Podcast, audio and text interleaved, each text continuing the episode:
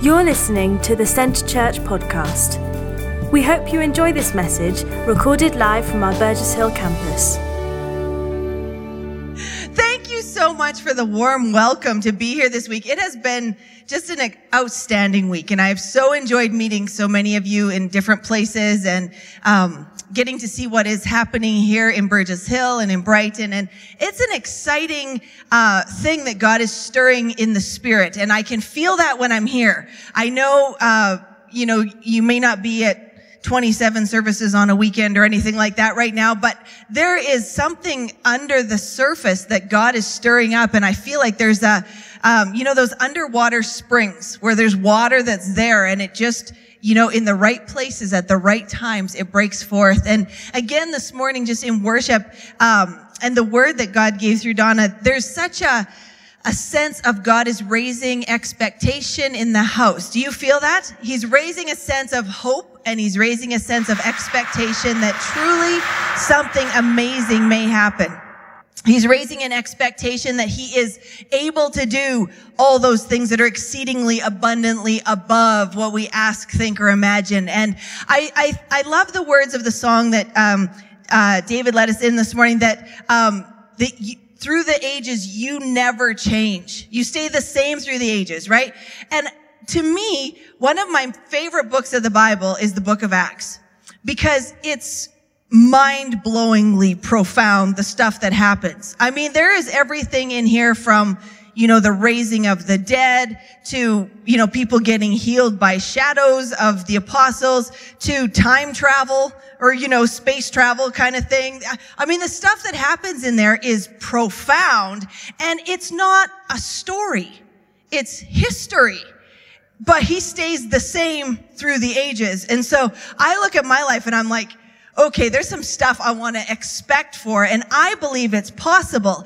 I believe that we have, we've come through, you know, hundreds and hundreds of years where sometimes people have settled for a type of religion, a type of, um, you know, maybe salvation, if that. We went through the dark ages. We went through the periods of time where the Bible was removed from the people and there was no personal connection with God. But we are now in this moment of history where everything is available to us. We have access to solid teaching. We have access to uh, gathering together in, in amazing places. At present, we are free to gather.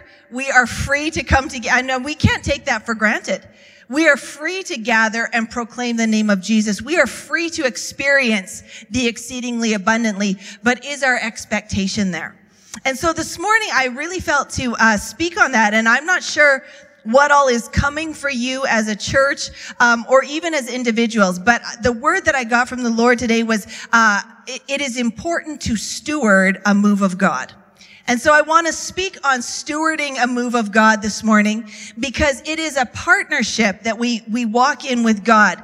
Sometimes we look at, you know, I don't know if it happens here. It probably does. But in Canada, I have been to so many prayer meetings, conferences, worship events where we are begging for revival, begging for a move of God, begging for God to do something. And in my more mature years, not so mature, but some, some, some level of maturity. As I've come to understanding the word of God more, I've realized that it's not very often an absolutely spontaneous move of God, so much as it's about a group of people who come into relationship with what God has been wanting to do all along. You know, don't we think that God wants revival more than we do? God wants to move more than we want him to move. He wants to be free more than we want him to be free. But it takes a group of people who will press in for that. A group of people who are open to what he's doing, who are open to his word, who are open to, to actually walk with him. And I look at the book of Acts and the first couple chapters, you know, when Jesus said, stay in Jerusalem until you receive the Holy Spirit. Just stay there. And I, I think to myself, how difficult would that have been in those days to sit in a room all together, waiting for something that you don't even understand, to experience something you have no reference for, because Jesus has left and you're just in this place in between in between spheres of walking with Jesus and the move of the Holy Spirit. They just sat there. And I've thought, you know, how many times would maybe God have done something in my life if I'd have had the patience to sit and truly wait? But I get uncomfortable. I, I think just knowing my personality, I may have been one of the people that got up and left. You know, I wouldn't have made it all the way till when the Holy Spirit came because I would have been like, this is crazy. How, he didn't tell us how many days to stay. He just said to stay, you know, and every move of God requires an actual response of people to go, I want you, God, more than I want my own comfort, my own understanding, my own intellect, more than I want people to like me, more than I want things to make sense. I just want you more. I was teaching on the um, the gifts of the Holy Spirit a couple weeks ago at a college, and uh, just studying again the the revival that came um, at Azusa Street in Los Angeles. And I mean, I think we're all familiar with that, but that our most recent big wave of the Holy Spirit that came. And I've always heard the story of how, you know, William Seymour was there preaching and the Holy Spirit came and this crazy move of God happened. And I've heard the stories of, you know, how people played music that had never they had no musical training. I've heard of people, I heard some new ones this time about people speaking in languages completely foreign to them and actually interpreting. You know, people would come from around the world to experience the Holy Spirit. And these, these uneducated people would do the interpreting at the altar from their native language into English, which is bizarre.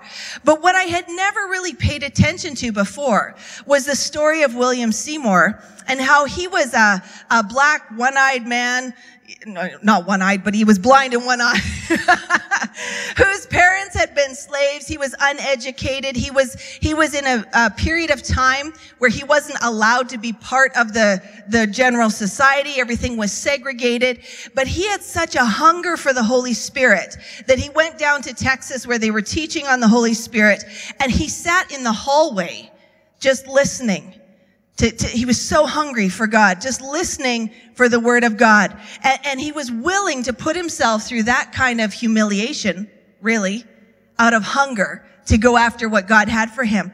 And God marked him at that point and so sent him out to Los Angeles. He gets invited to preach at some meetings about the Holy Spirit. And uh, the first night when he's there and he goes to preach, they find out he hasn't actually received anything yet. And so they fire his booking and they don't want to hear him the rest of the week that he's there. And so this lady in the church invites him to come to her house because she says, well, I want to hear what you have to say. So for five weeks, every single night, he preached on the Holy Spirit and nothing happened.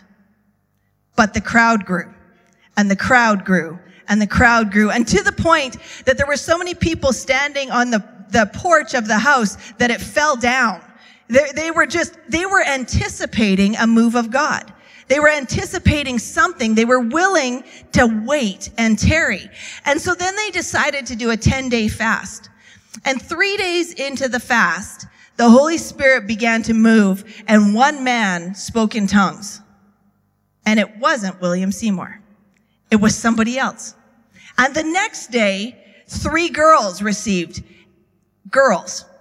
I love how God just goes, you know, at this point, we just really don't care about race, creed, you know, male, female, we are all one in Christ. And the Holy Spirit made a point of showing that right away.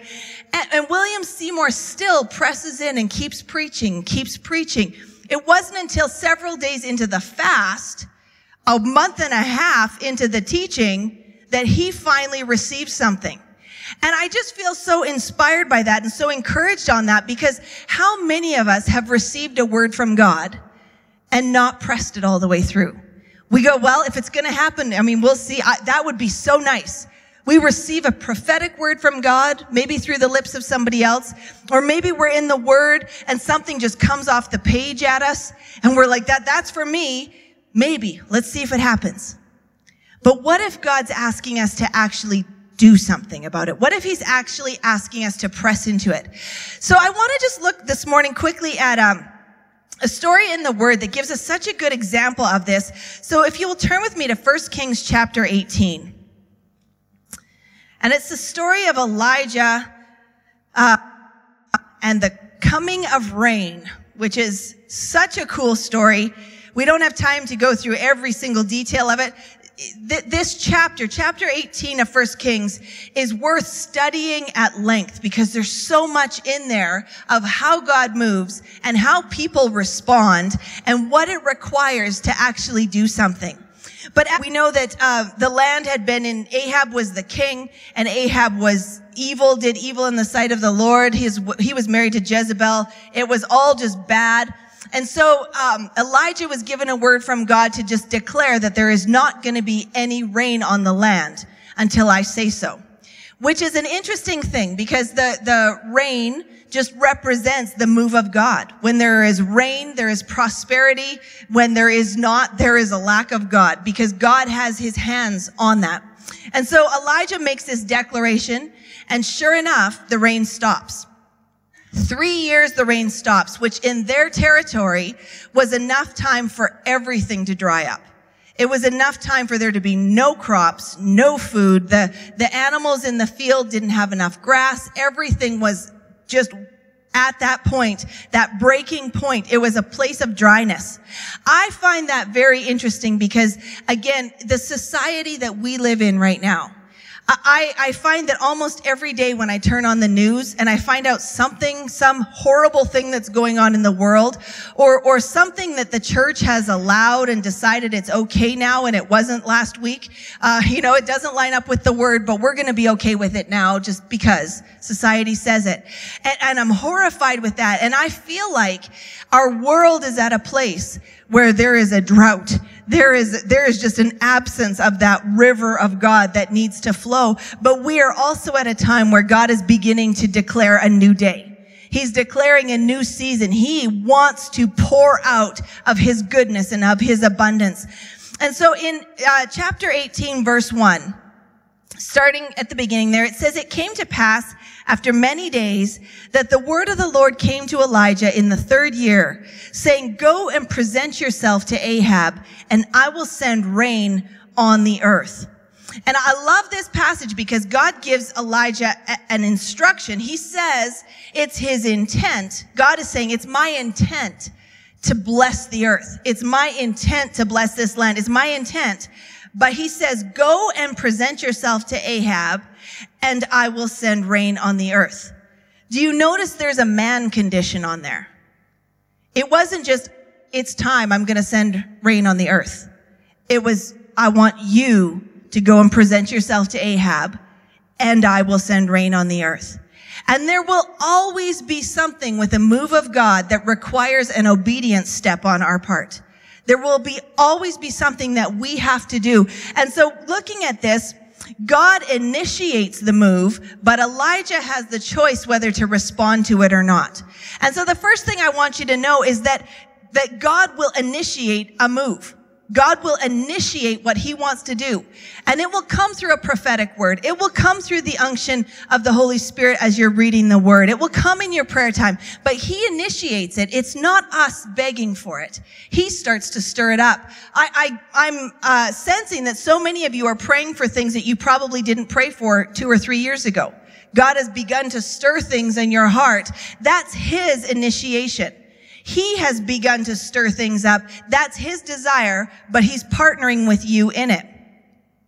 So Elijah answers, and Elijah went to present himself to Ahab, and there was a severe famine in Samaria. And Ahab had called Obadiah, who was in charge of his house. Now Obadiah feared the Lord greatly.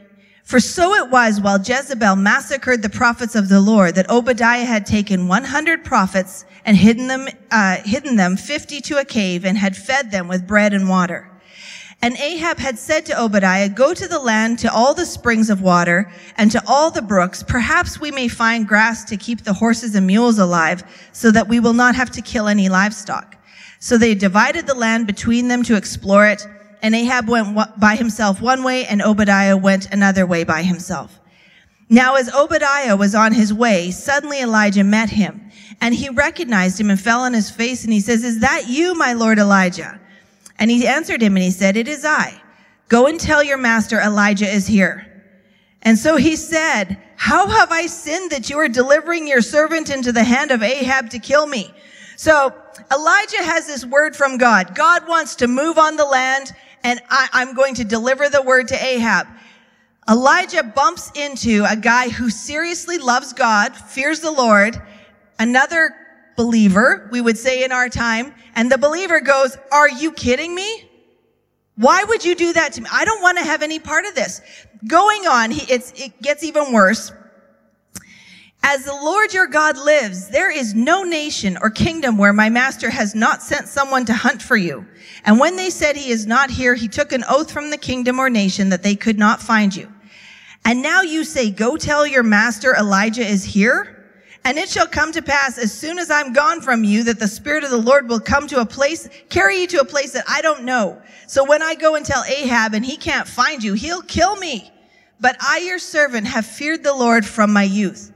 Was it not reported to my Lord what I did when Jezebel killed the prophets of the men of the Lord? How I hid 100 men in the Lord's, of the Lord's prophets, 50 to a cave and fed them with bread and water? And now you say, go tell your master Elijah is here he will kill me. I mean, Elijah has the word from the Lord and he begins to walk on it. And this other person representing the other religious parties is so, he's trying so hard to convince him not to do it. He's, he's like, this is a bad idea. This is not going to go well for either of us. I am pretty sure if I do this, I am going to die doing it. Have I not done enough? I have rescued the prophets. I have fed them. I have watered them. But God's given a new word. God's given a new command and he's living on the old thing and saying, haven't I done enough? How many of us, when God begins to birth an expectation of a new dream, of a new plan, of a move of God, and we start talking to people about it, they go, aren't we doing enough? We have services, we have programs, we have prayer meetings, we have stuff. Aren't we doing enough? If God wants to move, he, he'll, he'll do it, but we're doing all we can do.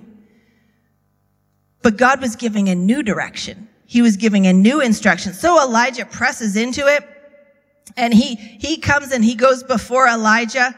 Um, and verse 17, then it happened when Ahab saw Elijah that Ahab said to him, is that you, O troubler of Israel?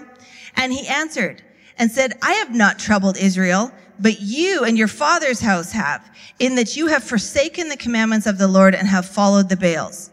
Now, therefore, send and gather all Israel to me on Mount Carmel, 450 prophets of Baal and the 400 prophets of Asherah who eat at Jezebel's table.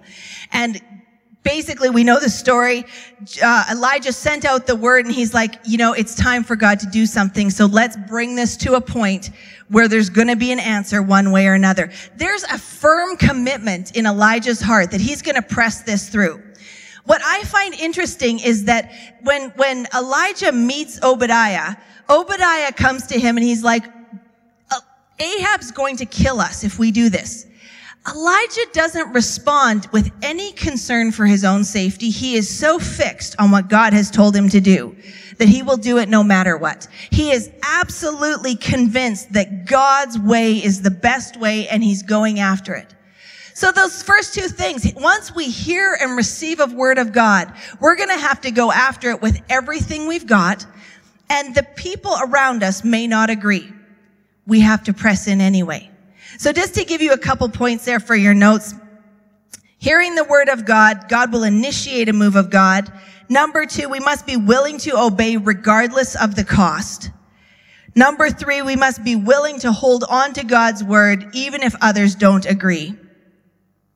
And turn down to verse 21.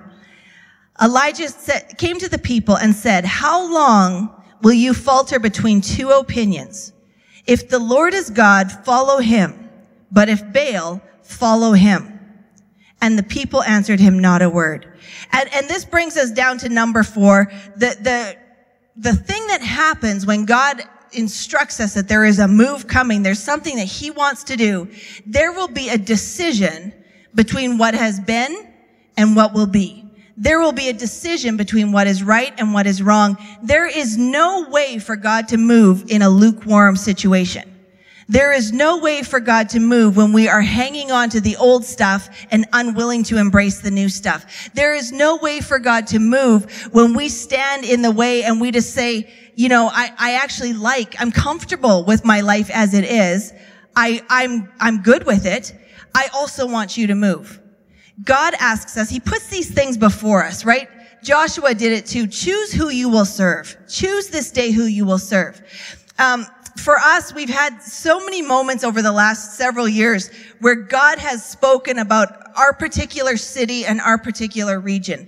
And we really believe in Canada, it is a place that has been marked by God for revival. It's a place that God is going to move that will be notable to the rest of the nation. And it is taking some time. It is taking, you know, willingness to press into it. But one particular, uh, winter, of course it was winter, God told us to, of course, God told us to lay claim to the land, lay claim to the territory around us. And, and we were like, you know, what, what does that mean? How would we do that? And we felt like the Lord say, I want you to go to the corners of the territory of our region and actually declare that I reign there. And, and so we were like, well, you know, how does that work? And as we went into prayer, there were some very specific instructions and we felt that we were supposed to go and we were supposed to declare it and we were supposed to just praise in those places. Praising is just declaring God's rulership. We weren't supposed to pray. We weren't supposed to engage in any kind of, you know, warfare or anything like that. We were just supposed to praise, put a marker and move on. So we, we, um, rented this big van and we had 15 people in it and we had a keyboard and a hand drum and we had flaggers and whatever. And we literally spent 13 hours that day driving around. We'd get to the, the corner on the edge of the territory and we'd all get out of the van. It was so cold and we'd sing one song and the flaggers would flag and just, you know, put a mark on the ground. We'd get back in the van, drive to the next town get out on the corner. Everybody jumps out of the van. We sing a song, plant the flag, get back in the van. I remember thinking as the, the vehicles are passing by us, people think we are absolutely insane. And it doesn't matter. And we finished that day and it was, it, it, I mean, we'd felt the presence of God on us all day, but other than that, nothing really happened. I mean, nobody got saved, nothing, nothing changed in that moment. But the following year, we started to hear reports from all the small towns in the area that they had just noticed things like one particular town um, was looking at laying off some of their police officers because their crime rate had gone so far down that year and it was unexplainable and they, they didn't know why. And so they thought maybe they just could afford less uh, police officers. We had just random things where, you know, the holiness of God moved into an area and all we had done was lay claim to the ground that God told us to lay claim to. So, you know, these are the things that God asks us to do, to just be single-minded and no matter what anybody else is thinking, we go after it and we do the thing. The final thing that I want to just hit on, don't have time to hit all that is in this chapter. But turn over to verse 41. And if I could say one thing that I believe is, is the most monumental for stewarding a move of God, it's this. Um, I, you know, again, not like a thousand years old, but I'm old enough to know that, uh, I'm old enough to know that there are times when there is a prophetic word that comes and we take a wait and see attitude, we'll just wait and see if it actually comes to pass, and it doesn't come to pass, and we either go, God was not faithful, or that was a false prophet, and we just move on. I would like to submit a third option, is that maybe we didn't give birth to the word. And, and this, this is found here um, in 1 Kings 41.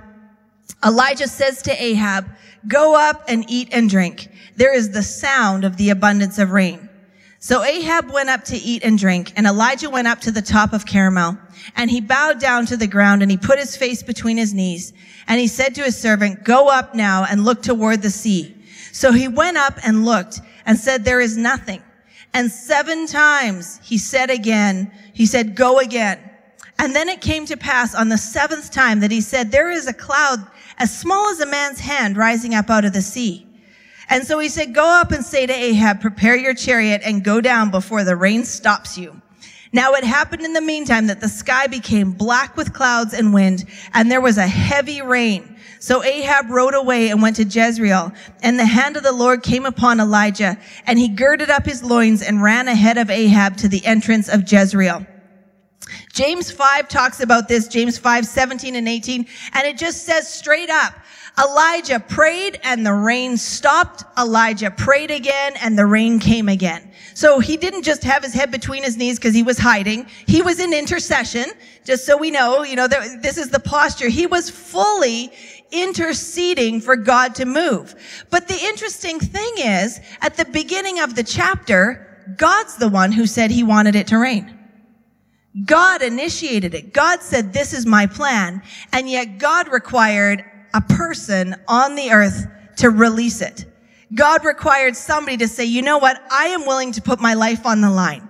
I am willing to do something even if nobody agrees with me. I am willing to hold fast to the command of the Lord and choose what my focus is. And I am willing to intercede until I see a result. And uh, to me, that is just a, such a fascinating thing that God would allow us to actually give birth to the desires of his heart that he would allow us to pray through the things that he wants. And in my own life, as I've been, you know, studying these things, I've found so many times that I receive a word, but I'm, I'm maybe that soil that receives it with gladness, but then quickly it fades away. I'm just like, that's a good word. And then I forget about it entirely. But what if what if the dreams and the things that God's beginning to stir, what if the expectation that he's pu- putting on our hearts begins to rise up and we actually commit to pray it through until it's done? I believe God wants to move. I, I, to me, there is no question that we are in the generation that will see a massive move of God across the earth. I, I have no hesitation about that. But I also believe it's going to take a people who are willing to do what it takes to birth this thing. People who are willing to say, I am not of this world. I belong to a different kingdom. I am going to do the hard stuff. Maybe nobody agrees with me. Maybe my family doesn't even agree with me. Maybe the, the church people I know don't agree with me, but I believe what God has said. And I am willing to, even at the expense of my own life, if it takes it, I am willing to go after it. And I will pray this thing through to a conclusion. I will get in the face of God and I will stand in the gap and I will fight for a generation. I will fight for my nation. I will fight for this move of God. I will be the one who is willing to do the distance. And the thing is, Elijah was so impacted by the word of God that it, he didn't need to see the rain before he knew the rain was coming. All he needed to, to see was that tiny, tiny little cloud, and he knew, here's the time. I love that at the end of this, God says that he, um, in the word, it says that Elijah outran the chariots. He, he outran a chariot. Now, if you go back earlier in the day, he'd already spent all day dealing with the false prophets. And then he personally killed 450 of these false prophets. I mean, that's a, that's a big battle day, you know. Um, he, he'd had a long day. And then he went into intercession. And then he was so invigorated by the power and presence of God that he could outrun a horse. I, I find that so exciting because really the, the enemy's going to come and when we're in the middle of trying to press through and steward a move of God, he's going to say, you're tired. You don't have the resources. Don't you just want to lay down and have a little nap? Don't you want to just, you know, pacify yourself a little bit? You, you don't have what it takes. But if we will press through, God will restore all and more there is a victory on the other side of it that is unimaginable. So I want to encourage you with that today. I believe God wants to do something here. I believe he is stirring your hearts. I can feel, I felt it as soon as I came, um, on, I think Tuesday morning was the first time I was here, but I sense an expectation, an anticipation in the spirit. And I want to just encourage you that is of God. That is not wishful thinking. It, you are not just stirring yourselves up. God is stirring you up but be prepared to steward the move and go the distance on it. Reinhard Bonnke says, God works with workers and he moves with movers, but he will not sit with sitters. I like that. So let's be prepared to move with him. And I'm just going to turn it back to Tyler.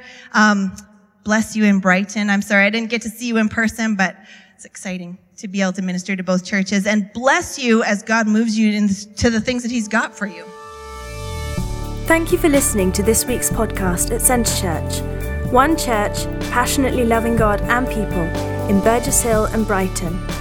To get the latest news or for any other information, check out our website at www.centrechurch.uk.